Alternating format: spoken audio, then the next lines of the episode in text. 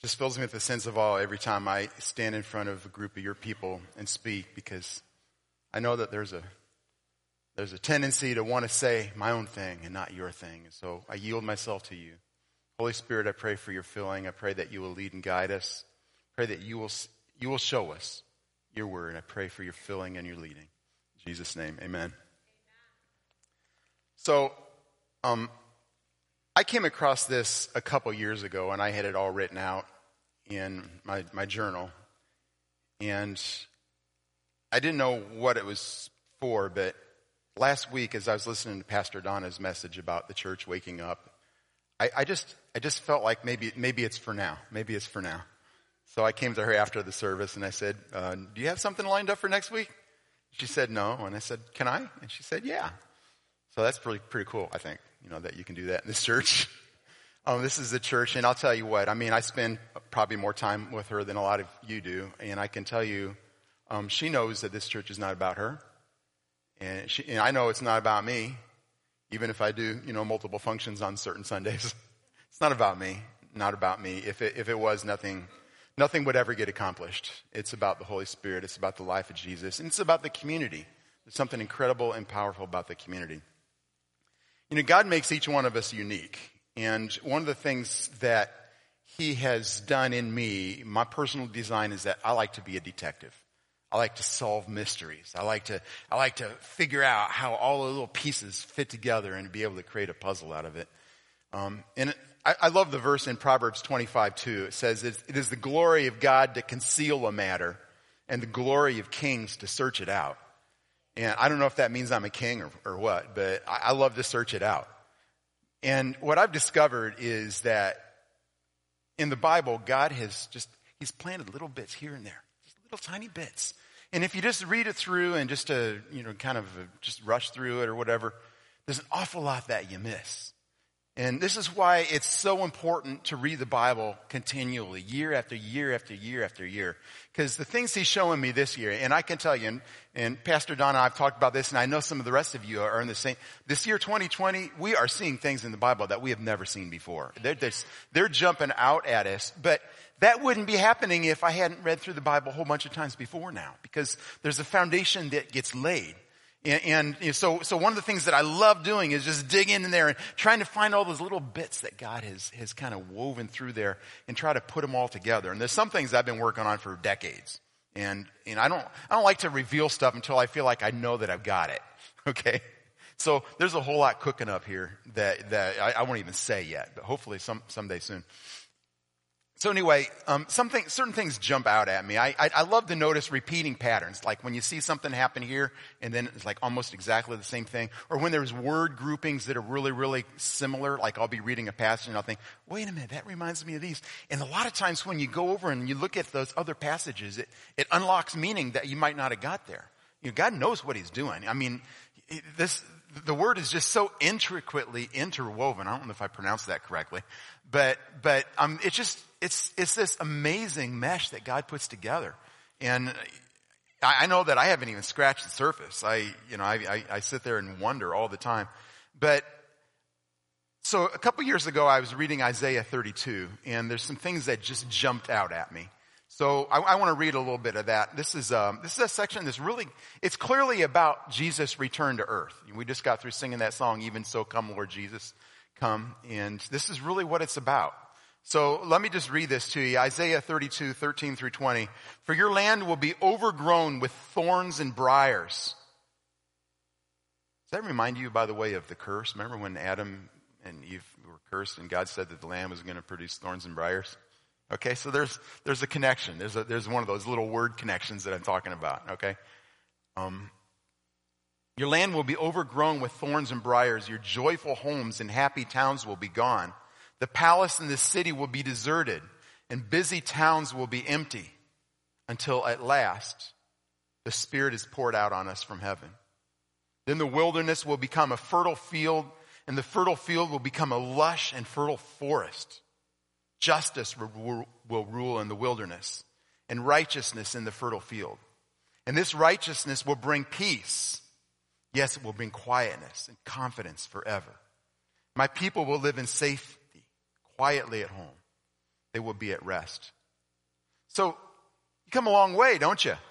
You start out talking about how the land's overgrown with thorns and briars. It's a mess. Your, your towns are all destroyed. The city's deserted. Towns are empty.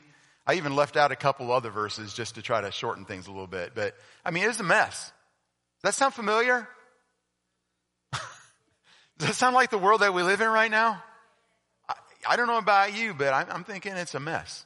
I'm thinking this is where we're at. And then there's that one incredible word there. It says until. Until. Until at last the Spirit is poured out. And then he goes through and he walks through this progression. Remember we're talking about this wilderness with all the thorns and briars. And it says the wilderness will become a fertile field and the fertile field will become a lush and fertile forest. So you see a progression. And, and, so you see the desolation, you know, the land was all messed up. Then you see the rain, which is the Holy Spirit. The Holy Spirit is referred to as rain. And you, you see these images in, in many, many sections in scripture. God is constantly talking about streams in the desert and making the dry places turn into lush forests. And, and it, it, you know, in, in picture terms, it's, it's this mindset of barrenness turning into fruitfulness. Uh, and, you know, so then you have this wilderness and eventually it turns into a fer- fertile field and then eventually that turns into lush forest. But what's interesting to me is I have a lot of other interests other than just the Bible. There's a lot of subjects that I just really, really dig into. And one of them is permaculture. Has, did anybody know the word permaculture? It might be new for some of you, okay? At least there's one person here.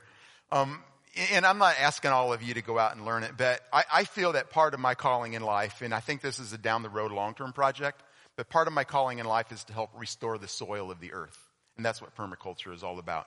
Um, it's about looking at how the earth works naturally and asking ourselves, what can we do in order to try to work with it instead of against it?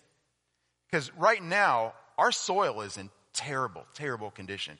I've seen reports, and these are from like the U.S. Department of Agriculture. This isn't just some wacko with a tinfoil hat, you know, and some crazy podcast talking. I mean, you know, we're getting from the government source that says that our soil has 80% fewer minerals in it than what it did like 100 years ago. So, of course, this is what goes into the food we eat, right? So, if we're sick, it might because we're not getting the minerals and nutrients that we need, right? Because we've been using methods that don't match the way God created the earth. So as I studied permaculture, I, I, started learning that there's there's certain patterns that happen, and you'll notice this. Like think of a spot where, um, like there's a subdivision that goes in, and you know they take this beautiful forest and they come and cut down all of the trees and get rid of them, right? So you get this big old area and they carve it out and they put streets in, and then you just got these empty lots right? You get a wilderness. Well, what starts growing? If you've ever bought one of those houses, you know exactly what happens because you have this empty land and you see it all sitting around and all of a sudden these weeds start growing up everywhere, right?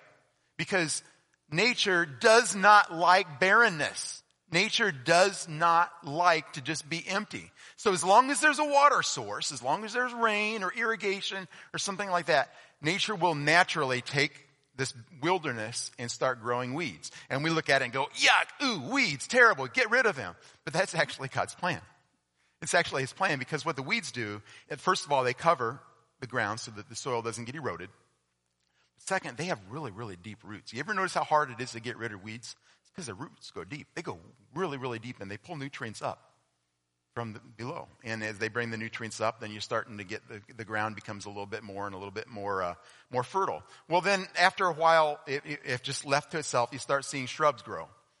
It's not just weeds, but you start seeing bushes and shrubs and stuff like that. And then eventually, the natural end result of any area of the earth where there is adequate rain is that it will turn into a forest. So a perfect world is a fully forested world.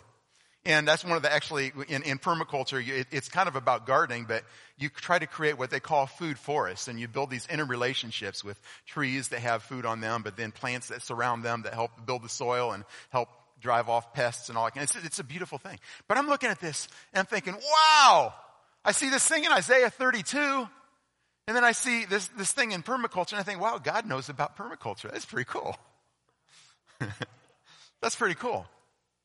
But it, it's, it's trying to teach us and show us what it takes in order to take a barren land and turn it into a lush, beautiful forest. And in Isaiah, he, he gets real specific. He, he equates certain things. He equates the wilderness with justice. He equates the, the fertile fields with righteousness, and he equates the forest with peace. The, the words themselves are, justice will rule in the wilderness, and the wilderness in the and the righteousness in the fertile field, and this righteousness will bring peace. And so what I've done is I, have begun my 12 steps to the peace of God, the shalom, peace, reign of Jesus, and I'm working backwards, okay? So I hope this doesn't confuse any of us that are, you know, like, you know, a number, number challenge or anything like that, but I'm to start the end and, and work backwards. So let's talk about peace first. Peace, when you talk about shalom, you're talking about an all encompassing sense of well being where we are on right relationships with all people. We have security. We have safety. We don't have to worry about getting invaded. We have adequate food. We have adequate health. Um, we have good relationships. This, we have contentment. We have harmony. We have joy. That's what shalom peace is. Shalom is a whole lot better than when we go, peace, brother, you know, that kind of thing. It's a whole lot bigger. and, and this is what the reign of Jesus on earth is like. This is the goal. So when we sing, even so, come Lord Jesus, come, we are crying out, God, we want peace. We want to experience that time of your reign. We want to experience right relationships with all people, security, safety. We want adequate food, not only for ourselves, but everybody. Because if one person doesn't have adequate food, then we are not in shalom. If one person does not health, have health, then we are not in shalom. Bible says God will wipe away all tears from their eyes, all tears. So this is what we look for. This is what we long for and this is what we work for. Now, I'm going to interrupt this with a my background, okay? And many of you probably are in a similar situation. My background as a Christian, I grew up in churches where we anticipated that there would be this rapture that God would come and snatch us up out of the earth. And I don't think that they ever said it this way but this is how I heard it. This is what, how I interpreted it as a little boy or teenager or whatever. Um, is okay, the earth is going to get really, really bad. Everything's really, really going to just go terrible. And when it gets really, really bad, then God's going to take us out of here so they can just destroy everybody, and then He'll bring us back. You know, and that's kind of how I interpreted it. And in my mindset, honestly, this is um, this is a defeatist mindset. And, and, and, and look, in, in terms of when the rapture, I do believe that there's a rapture. I do believe that. I don't honestly know when it's going to come. I'm kind of hoping it is before all the trouble, you know, because it would be a whole lot easier. but I don't, I'm not sure. I'm not sure. But there's something in me that doesn't like the idea that we don't really do our job and then God pulls us out of here and destroys everybody because we didn't do our job. Do you follow my logic there? That's kind of ugly. I don't think we should be content with that. I, I, I think you know, and there's these, there, there's different branches of theology where, you know, some people believe that Jesus comes in and brings his reign on earth, and then others believe that no, no, we as the church bring in this. Look, again, I don't know. I've, I've heard the arguments on both sides, or all 15 sides, or whatever it is. You know, and, and, you know, all of them have something that makes a little bit of sense, and my guess is God's smart enough to figure out a way where they all, when, when all is said and done, we're all going to see what it is that we are seeing, and we're go, wow, God, you are amazing. You know, that's, that's what I think is going to happen. But, but my gut tells me, why don't we work for it? Maybe we're wrong. Maybe Jesus is going to come in and make it happen. But wouldn't it be better if we tried? If we tried to live to bring about peace on earth for all nations, for all people, it would, wouldn't it be better? And so that's kind of what I'm dedicated to. And, and, you know, if I'm wrong, great. You know, I'll do the best I can. We'll try to make a difference in as many people's lives as we can then God will snatch us up and guess what? There will be more people that get snatched with me if I'm doing my job. Right? Right? Okay. So I just showed you that I don't really understand theology really well and that's okay because I'm trusting God's going to work it out. That's the big picture. Okay. So peace is this perfect shalom. Righteousness is really about relationships. It's about being on the right standing with others. So if we enter into a covenant with two people or two parties or two groups or whatever, each of them has certain rights and responsibilities. And I have an obligation to you and you have an obligation to me. So righteousness is the condition that exists when we are in right standing with other, with, with each other. When I'm doing right by you, when you're doing right by me, it's cool. We're all good, right? Um, if I buy a widget from you, but don't pay you for it, and keep not paying you for it, and I don't know what widgets are either. That's just what we always use. Um, then we're not in right relationship, right? I have violated the terms of my covenant or with you. You, you agreed to sell me this widget. I agreed to give you money and I didn't do it. And so if we're not in right terms and that's what the lack of righteousness is. Now, you might try to say, yeah, but we're really not in covenant with everybody. We're really not. I mean, you know, I didn't sign anything saying that, um, you know, I have a responsibility for everybody in, in the human race, right? Well, Cain tried that argument too. Remember?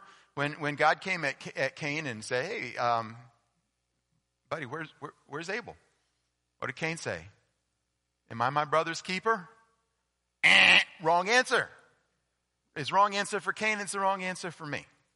Because God has put us on this earth to love all of mankind, to do what's right by all of mankind, to, try to live for righteousness. So the Bible talks about righteousness, and this, the same is true with God. You know, righteousness is being on right relationship with Him and he on right relationship with us. Of course, he always is. He always fulfills his end of the bargain, but we don't always. And the problem is that we have a hard time making it right on our own and that that's where Jesus comes in because he's able to take He's able to take the punishment that we deserve, reestablish righteousness. He's able to give us a righteousness. But see, here's the thing. If, if we are on equal terms, like you and I are equally strong, in, in whatever, you know, whether it's our wealth or whether it's our power or legal influence or whatever. And one of us violates the covenant. For the most part, we're able to kind of work it all out because we're on equal terms. But what happens when there are some who are stronger and some who are weaker? The ones that are in power, the, the leaders, the politicians, the, the ones who have all of the money, the ones who control the educational networks, the, the media networks, the, the, the big businesses, the, the ones that we constantly depend on. What happens when those in power violate the covenant with those that are in a weak position. That is injustice. That's injustice. And ideally, the courts are going to fix this, but that brings me to the third term is justice. So we started with peace. That's the, the, the, shalom reign of Jesus. Righteousness is being on right relationships, but when that doesn't happen, it's injustice. And so that brings us to justice.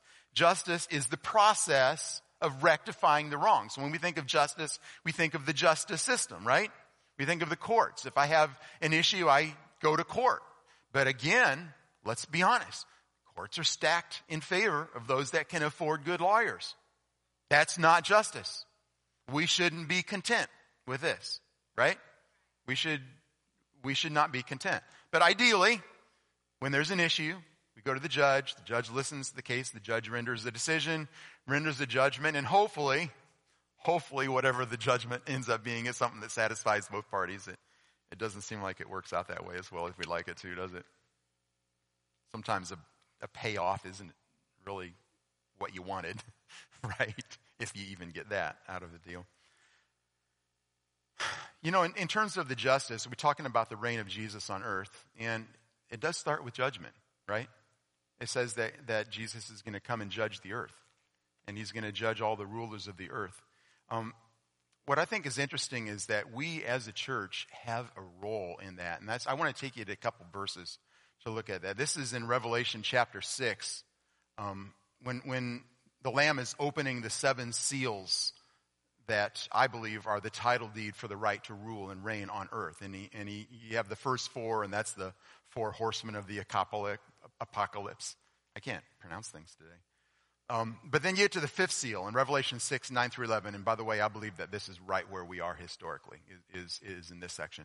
When the Lamb broke the fifth seal, I saw under the altar the souls of all who had been martyred for the word of God and for being faithful in their testimony. They shouted to the Lord of God, the Lord, and said, O sovereign Lord, holy and true, how long before you judge the people who belong to this world and avenge our blood for what they have done to us?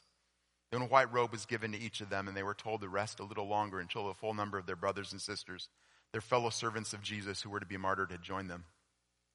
So, God is going to judge, and He judges in response to the prayers of His people. Have you ever thought of that? That we have a role in this. We're not just sitting waiting to get snatched up out of here. We're, we're praying. That's part of what we do in intercession inter- intercession. I, you know, we, we lay before God the injustices. And it's easy to talk about the injustices to us, but we have to be looking at the injustices to others. Because The righteous reign of Jesus will not happen as long as all those injustices. Well, the interesting thing is that God, God judges us first. James 4, 17 says, For the time has come for judgment, and it must begin, where? With God's household. If judgment begins with us, what terrible fate awaits those who would never obey God's good news? So the shalom reign of Jesus doesn't happen. It doesn't just happen. It gets established by justice, but it starts in us. Because, you know, we can, we can pray all we want. We can cry out to God against the unjust rulers of this world and unjust politicians and unjust evil corporations and companies and all that kind of stuff. But if we're not living it ourselves, I don't, I mean, can we really expect our prayers to get answered? I mean, it starts here. It starts here. It starts in my life. It starts in my heart. It starts in the church. I think that's what's happening in 2020. I think God is separating the church. I don't remember if I've said it in this setting or not. I know I've said it to a few people, but I've noticed, uh, like when, when you, you watch sports, and, and I've given up all sports. That's one of the things I've done in the year 2020. I've given up all sports. Um, big sacrifice because I love football. But uh, um, when you watch the sports, there's nobody in the stands. And I felt like God was telling me, there's no spectators anymore in the church. This, this is not a point in time when you can just kind of go along with it and just, just watch. There's no, it, there's no room for spectators. You got to pick a side. And honestly, too many of the people in the Church of Jesus Christ um, have kind of had one foot in one team and one foot in the other team. And we're doing all the God stuff over here, but we're really not always living it. Not always living it. I think you got to pick. I think that's what God's doing. I think God is judging his household.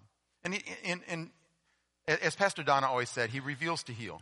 He doesn't, he doesn't judge us to condemn us. He judges us to, to cleanse us and to purify us. That's the phrase that we've been hearing over and over again among several of us. Clean, or pure heart, clean hands. Pure heart, clean hands. Pure heart, clean hands. All right.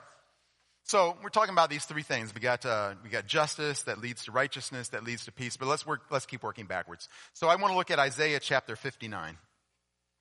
Another pat. I love, by the way. I you know, if, I speak here very often, you'll see lots of things from the book of Isaiah. Just give you a heads up. If you want to get a head start, just go ahead and start reading it because it's a fantastic book.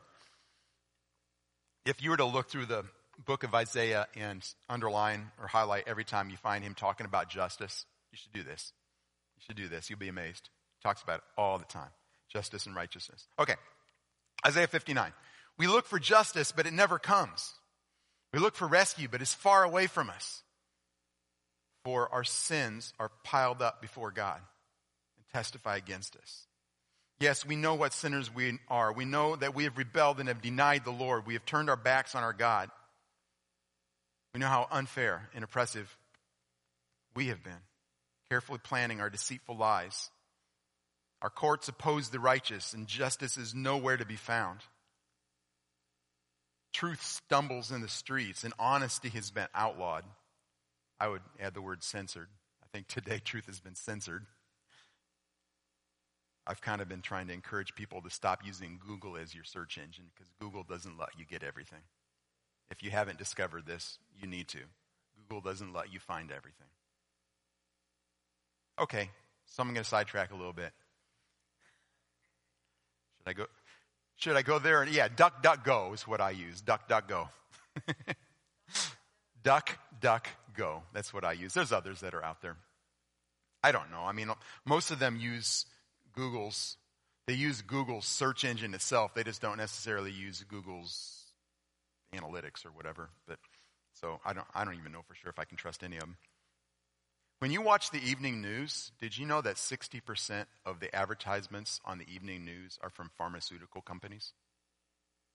60%. So, so, think they're going to tell you the truth about health? I don't think they are. I don't think they are. I've done a lot of research over the years, and I've discovered that oh, about 100 years ago, a group of people got together they did a thing called the Flexner Report, where they sent some people around. This was funded by the Rockefellers and Carnegie's. Um, they sent some people around to all of the medical training colleges in the nation, and they basically decided, okay, these are the ones who we approve of, and these are the ones who we don't approve of. The ones that they approved of were the ones that prescribed lots of pharmaceuticals. Oh, by the way, they own pharmaceutical companies as well. Yeah. You think we're getting the truth? I don't believe so. Anyway, that was a side note. That was a side note. to me, it fits in though, because this is justice. It is not just for people to have bad health so that some people can get mega, mega, mega, mega rich in pharmaceutical companies. That is not justice. That is exploitation. That is an evil. I have a little index card at home where I have 12 evils in this world that I pray against, that they will be exposed and that they will be brought down and that righteousness will come in. That's one of them. That's one of them. You know, there's, there's a bunch of others. You know, the, some of the ones that we talk about a lot, you know, abortion and sex trafficking and things. I mean, these things have to come down. They have to. This is injustice. All right. Off my sidetrack. Okay. Where was I? so, all right. Yeah, I got, I got sidetracked on the word censored, which isn't even in the Bible. all right. Truth stumbles in the streets and honesty has been outlawed. Yes, truth is gone and anyone who renounces evil is attacked. Yeah? Sound like today? Anyone who renounces evil is attacked? The Lord looked and was displeased to find that there was no justice. He was amazed to see that no one intervened to help the oppressed. So he himself stepped in to save them with his strong arm. Who are we talking about, class? Jesus. We're talking about, you know how like in Sunday school, you know, when you're a kid and any question that the teacher asks, the answer is Jesus? It definitely is right here, okay? He himself stepped in to save them with his strong arm and his justice sustained him. He put on righteousness as his body armor. He placed the helmet of salvation on his head. He clothed himself with a robe of vengeance and wrapped himself with a cloak of divine passion. Because God has passion for people. And Jesus has passion for people. And if we're filled with the life of Jesus, we have passion for people. So what we see in there is that we, we, we see at the beginning of this thing just how bad the injustice had become. I apologize. I think my font's too small, isn't it? Can anybody even read that? Sorry, but it's better there than it is there.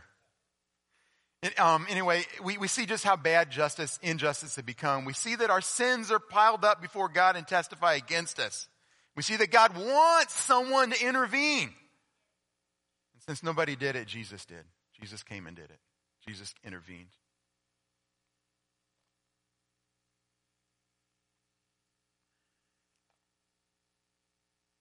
There's no answer to the injustices in the world that do not involve Jesus Christ. See, one of the problems that we have right now, and I'm going to get to this a little bit, I'm kind of jumping ahead of myself, but we're trying to come up with human solutions for problems that can't be solved by human. The, the problems, and, and, you know, who's responsible for problems, whether this is a, a concerted, concerted effort by, you know, evil conglomerates, it really doesn't matter. There's no solution other than Jesus.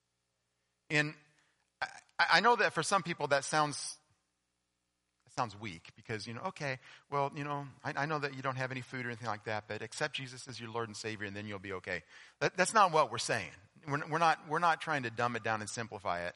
But, but ultimately, if we are not driven by the love of Jesus, then there's no, we're not going to solve any problems. And I, I, believe, you know, earlier I said that the time has come for the judgment of the church. Pastor Donna sent out an email this morning and in it to the intercessors, and in it she said, I will say it again and again. We are in this situation because of the churches of our nation. God will hold churches accountable and refuse to stand for what is in the Bible. Who refuse to stand for what is in the Bible? Uh, see, there's problems in the world. And Isaiah points that out. It says our sins are ultimately the problem. It's ultimately the cause of all the injustice. And as much as we would like to be able to point out there at others, it has to start in here. It has to start in here. And so this is going to bring us to the next steps on the 12 step plan or the previous steps, steps eight and nine. Um, the, there's only one solution for sin, and that's confession and repentance. Confession is where you agree with God that what His Word says is true, and that what you have done does not align with it's agreeing with God. That's what confession is. Repentance is choosing to go the opposite direction. And here's one of the problems that we have within the, the, the church in America is that too many people call themselves Christians who have never repented. Repent means you're walking one direction and you stop and you turn around and you walk the other direction. And there's just a whole lot of people who walk this direction and say, yeah, you know what, Jesus? Yeah, come on, you can be my Lord and Savior. I'll pray the sinner's prayer. And they don't change directions. It's not, I, look, I, I'm not God. I don't know what's in a person's heart. I don't know how he defines salvation, but when I look at that, I don't see that as being salvation. At least I'm going to feel a lot more confident in whether or not I'm in right relationship with God if I'm walking this way. If I'm walking this way and thinking that I'm okay, I should, I should worry about it a little bit. Okay. All right. All right. Confession and repentance. So, what leads you to confess that God's way is right? What do you need to know first in order to confess that God's way is right? You have to know the word, right? So, we're going to keep backing up and we're going to get to a verse in Amos chapter 8 and 11, chapter 8 verses 11 to 12. Amos says, the time is surely coming, says the sovereign Lord, when I will send a famine on the land, not a famine of bread or water, but on hearing the words of the Lord. People will stagger from sea to sea and wander from border to border, searching for the word of the Lord, but they will not find it. God's word is the answer to the social problems, but God's word also reveals the depths of our own heart. You know, when, when we talk about the repentance and confession, it makes me think about a time, this was like about 150 years ago when I was in Bible college, okay? And we, we had chapel every day, and there was a speaker that they brought in, and I, I don't remember his name, but his message was repent. I think he said the word repent like 150,000 times during that sermon. I mean, he just said it over and he, he, he would roll his, his R's. So you need to repent. You know, and I don't, I mean, I don't think he was even like Hispanic, you know, he just like, you know, I, I don't know what the deal was, but we were like making fun of him because he was just like irritating us and he was all worked up over this. And we, and, and I remember there was one person that had to get out and go to the bathroom. And so they're like walking out and he stopped them. You know, I see you trying to run from the face of God and all that kind of stuff. And the guy was here hiding behind a pillar and, and, and, and, and like the, the, the preacher said, and just like Adam and Eve in the garden tried to hide from God, you know, it's like that poor guy. I, I, I, I suppose he wet his pants or something. I don't know, but okay. I mean, it's funny thinking back on it, but we didn't feel the need. And that's just the problem. We don't feel the need. You know, now, 150 years later, when I think back on that, this guy was right. We needed to repent and I needed to repent because I thought that my relationship with God was stronger than what it really is. But the only way you really ever get that is to look at the Word. And I think that's one of the problems that we face in our society today. Today is um, we're we're asking the wrong questions. You, know, with, with all of the problems that we see and everything, and all the suggested fixes, and this is honestly this is true on both sides of the political spectrum. If if we're not looking at God's solutions, we're, we're, we're going to get the wrong wrong solutions. But I don't even think we're asking the right questions. You know, like let's, let's go back to the thing I, I mentioned earlier. Um, you know, where I believe that if one person isn't healthy, then we're not at peace, and therefore we should want health for everybody. And a lot, one of the things that we talk about in, in, in the political discussion is health care for everybody, right? And I'm going to say this.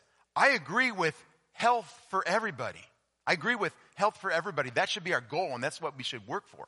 But if our solution to that is to spend a lot of money to push people into a medical system that's broken and is not working and is not producing health, I think we're asking the wrong question. I think we're asking the wrong question. And I think we need to backtrack a little bit and ask bigger questions like what is health?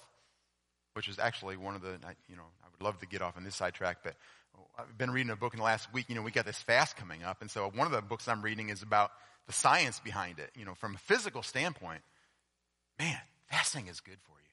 There's one, there's one quote in that book where this person, this wasn't the author, but it was one of the people he quoted, says that fasting is the only medicine America needs. Because when you fast, when you go for a period of time where you basically break your, your slavery to sugar and you move into a fat burning stage, because most of us have enough there that we can burn it for a few days, if not weeks, right? Right? But when you do that and when you rest your digestive system, then the energy, and there's a tremendous amount of energy that goes to digestion. So think about it. If you eat like every three or four hours, your body is always in digestion mode. And the energy that could go for healing doesn't. And, it's almost kind of like, you know, you know with, when the, sh- the shutdown first came in and a lot of people were, were, uh, they were sitting at home because they, they weren't able to go to work.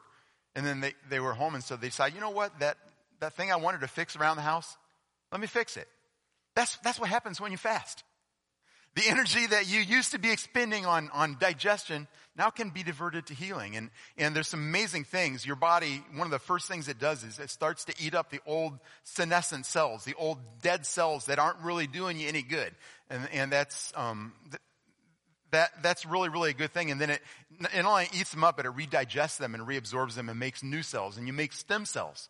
And one of the things that he talked about in this book is how um, if you're fasting over a period of several days, you, you, might start to feel injuries that your body had years and years ago, that you're starting to feel them again because your body's finally getting a chance to heal it.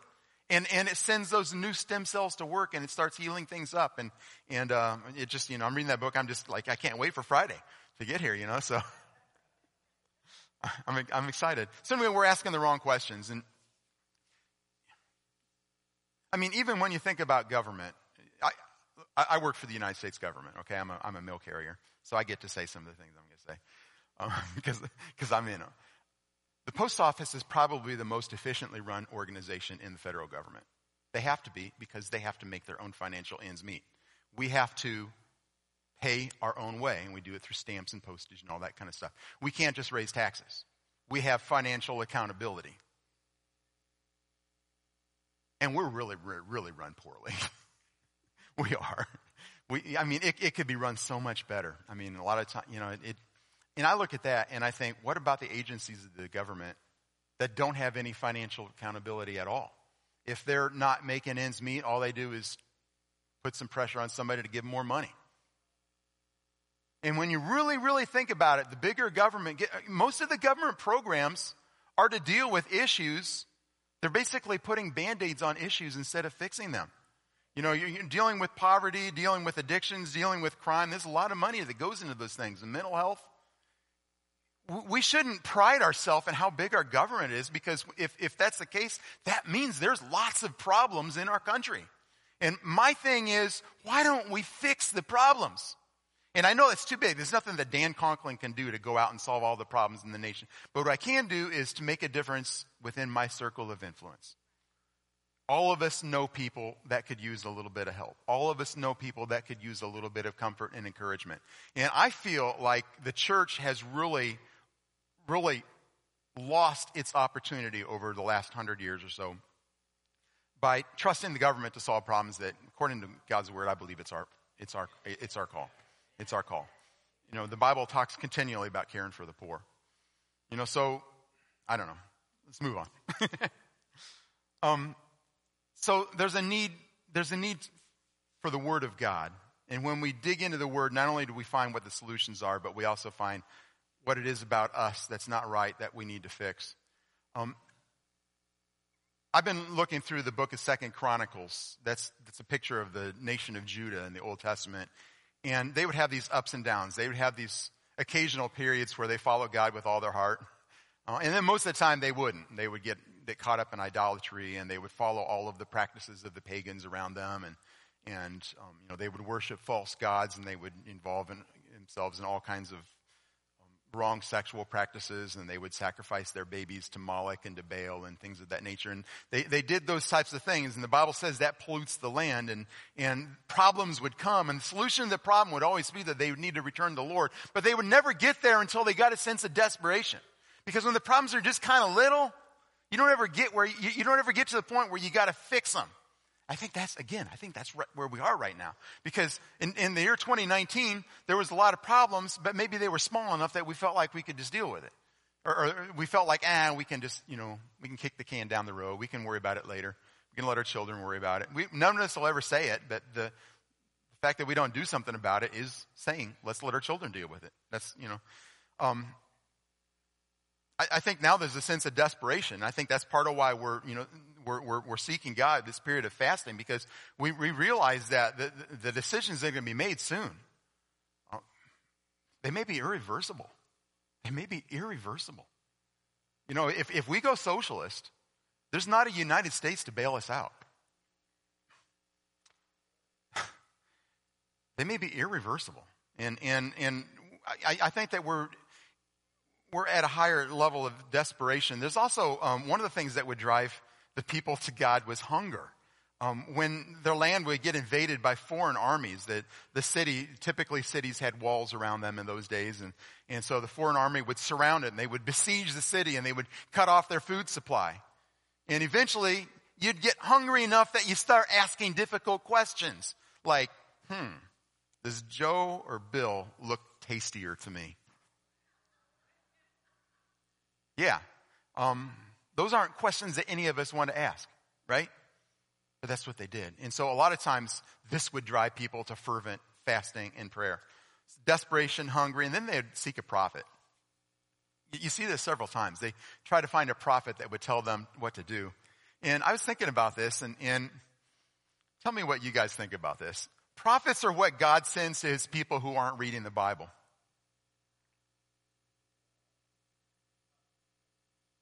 If there's a lot of prophets around, that's because people aren't reading on their own and they need somebody to wake them up. If there's a lot of prophets, that's not a good sign. That means that judgment is coming or you're not reading the word. Now, I, you know, I, I feel like I have a, a, a, role in the prophetic realm, and so, you know, I'm kind of trying to write myself out of a job when I say things like that, right? yeah, yeah, focus on the teaching side, not the, but, um, in, anyway. Trying to make sure I, take all these side roads, and the next thing you know, it's going to be 3 o'clock in the afternoon. all right. So let's look at Second Chronicles chapter 7 verses 13 and 14. Might have to back up a little bit for that. Yeah. You know, a lot of times we talk about Second Chronicles 7:14, if my people who are called by my name. But let's look at the verse before it. It says, At times I might shut up the heavens so that no rain falls, or command grasshoppers to devour your crops, or send plagues among you.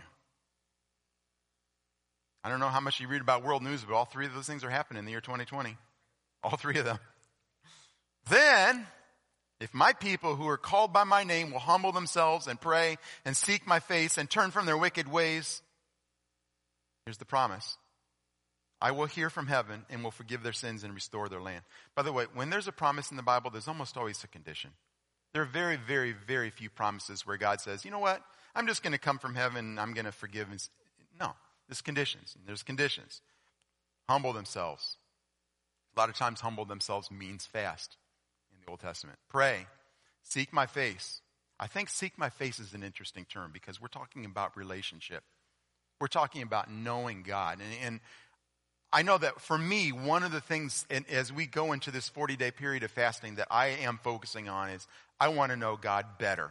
I want to hear the voice of God in a way I've never heard. I want to see the things that God is doing in a way that I've never seen. I want you know, I read Jesus' life when he talks about how he doesn't do anything that he doesn't see the Father doing. Every single step of his life was in dependence upon the Father. And then he says, Go and do thou likewise. I mean, this is what we're supposed to be. Our days are supposed to be filled with a relationship with God. And that starts by seeking his face. That starts by knowing him. That starts by, and I, you know, I'm not where I want to be on that. I'm not happy with my ability to know what God is saying to me. I want more. I want more. All right, so let's let's look and see where we're at here. Now we got we, we, we start at number 12 and we go all the way to peace. Okay, so here in, in these three, I don't know that you can put these next few of them in any particular order, but we need a sense of desperation and hunger. We need to seek God's face. We need to humble ourselves by fasting and praying. We need to seek God's word. And when we do all those things, it's going to lead us to the next steps of confession and repentance because we're going to see what areas that we didn't carry out righteousness and justice in our own lives. And when we start doing that and we start fixing ourselves, then we're going to be in a position to, to, to pray for justice in our nation and righteousness in our nation. And we're going to be in a position to pray that God would judge the false leaders of this earth. And then ultimately the shalom reign of Jesus can come. All right. Just got one more step we got to take. There's another set of conditions. Um, what is it? What, and, and, I don't know if I'm putting these two together correctly, but you tell me what you think and, and, and just think about it and ponder. I, I was thinking, what, what pushes us to the sense of desperation? And I can tell you what's pushing me to the sense of desperation right now. And this, you, you can find this in John chapter 15. So in John 15, verses 7 and 8, he says, If ye remain in me and my words remain in you, you may ask for anything you want. What's the next words? And it will be granted. I will give it to you. You may ask for anything you want and it will be granted. When you produce much fruit, you are my true disciples.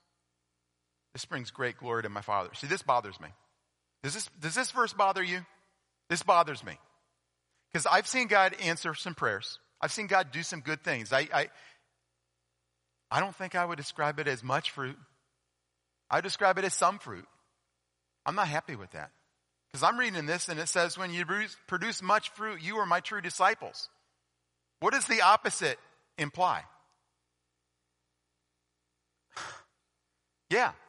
Yeah. It, it seems to me like a measure for whether or not we're truly a disciple of Jesus is by whether we're seeing fruit. And Jesus defines fruit by answered prayer. I mean, you, you ask anything in my name and it will be given to you. Now, Again, we talked about the promises of God. There's always conditions. There's always conditions to the promise. And even in this, this very passage, there's three conditions that he gives. Um, one is he says, abide in Jesus, remain in him. And if you study the book of John, you'll see that Jesus equates that to his relationship with the Father. I abide in the Father, the Father in me. I in the Father, the Father in me. And then later on, um, Jesus is saying that to the disciples. Just as I am in the Father and the Father's in me, so you be in me and I in you. You know, so he's, this is theologically, this is the word perichoresis, okay? This is a, an intimate union relationship where it becomes blurry where the distinctions are between God and me. It becomes blurry of what it is about me that's Jesus and what it is about me. It should become that. It should be. So abide in Jesus. And so I'm, you know, I, I, I got some growth to do. I've got growth. I, I, I've got growth to do and how to abide in Jesus better. If you obey my commandments, that's another, that's another condition. So again, you know, I mean, if you're not doing the stuff, you know, don't expect the rewards, right? And then he also says, love one another. Love one another. There's other conditions in the Bible, you know, if we do it for the right motives, for God's kingdom and not for our own measure, motives, not for our own pleasures. We have to pray according to God's will. We have to confess our sins. We have to, sometimes it's praying in agreement with others. You know, maybe there's times where I'm supposed to be linked with one specific person in, of you. And the two of us are supposed to come together and pray in agreement. And if we are not a praying church, then that's not going to happen. If we are a praying church where we are constantly talking about prayer, and the conversations that go on before and after our services and the conversations that go on throughout the week are what is God doing in your life? What is God showing you? What is the burden on your heart? And that becomes natural and comfortable for us because I believe that's what disciples do. If that becomes natural and comfortable, then, then we're probably going to start praying with each other for things a whole lot more, right? And who knows? Who knows? You know, if I need healing, maybe one of you is the person that God has lined up for that because he wants to do, un, he wants to unlock something in your life at the same time. The Bible says it's not good for man to be alone. That's what he said when Adam was created, right? He wants us together. He wants community. Community is beautiful. All right. So this, this bothers me and I hope it bothers you. And if you haven't thought about it, I hope, I, I hope I've messed you up now. Okay. Um, th- th- this concept of, am I bearing much fruit? Because that's what I want. That's what I want. I read the stories of people like Smith Wigglesworth, um, Kathryn Kuhlman, John G. Lake. These were people who had such a powerful anointing of God that they could walk into a room and people would just break into repentance because of their presence. I'm not there yet. And I'm not good with that. I'm not good with that. I want to be there. It's one of the things that's on my list for prayer. If you haven't done this, I'd suggest going into this period of fast that you make a list of things that you're going to be seeking God for. Seek God for that list and then seek Him through the list. All right, so here's what I think um, drives us to the desperation that's going to move us all along, and that's unanswered prayers. That's where I'm at right now. That's where I'm at. Unanswered prayers. It's point number three. So if we get the, the full 12 step list, we're ready for that. So we start with problems. Problems are good. Did you know that? Problems are opportunities for us to turn to God. Problems are opportunities for us to join one another and, and to come into community. Problems are opportunities for us to experience a new level of life together. So we have problems that drives us to prayer, but then we have prayers that aren't answered the way that we're wanting them, and I hope that drives us to be desperate. And I hope that desperation and hunger drives us to seek God in a newer, better way.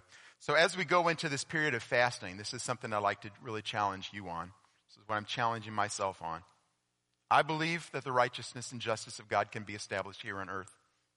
Maybe, like I said earlier, maybe it's because, you know, Jesus is just going to snatch us out of here and then come fix things on his own. I'm, I'm, I do not want to work for that. I, I just, that's not what I want. And we sang that earlier, like a bride waiting for her groom We'll be a church ready for you. When I get to my wedding day with Jesus,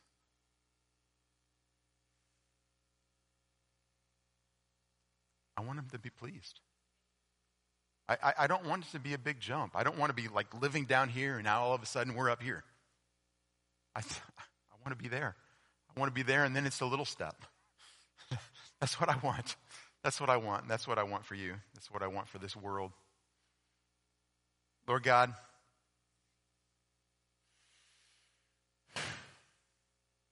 I believe with all my heart that you are good, that you are mighty, that you are powerful, that you are the solution to all of the world's problems.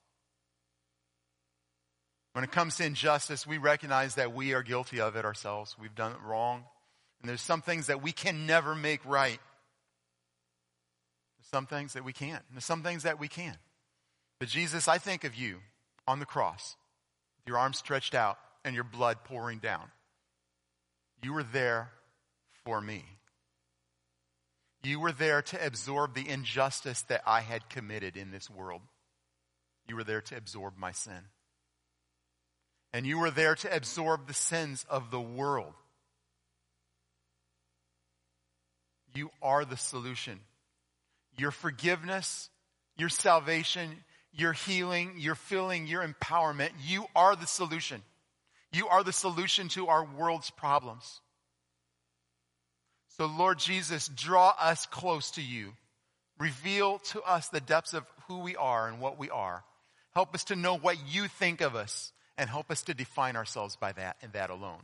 I am who I am because the I am tells me who I am. That's the only truth I need to know is what you think. So Lord, as we humble ourselves and as we seek you over this coming 40 day period of time, reveal yourself to us, draw us close to you, help us to know you in a newer and a deeper way. Help us to know your voice. Help us to know your word.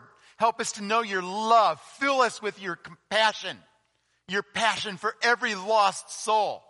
Help us to never, ever, ever again be okay with people around us slipping into the gates of hell. With people around us bound by addictions, by hopelessness, by poverty, by brokenness, by broken relationships. Help us never, ever to be good with that because you are not good with that. You're not willing that any should perish, but that all should come to repentance. So, Lord, that's your heart, and I pray that you'll give that to us as our heart. So, change me, Lord God. Change me. Change us. Change our nation. To you be all the glory, all the power forever and ever. Amen.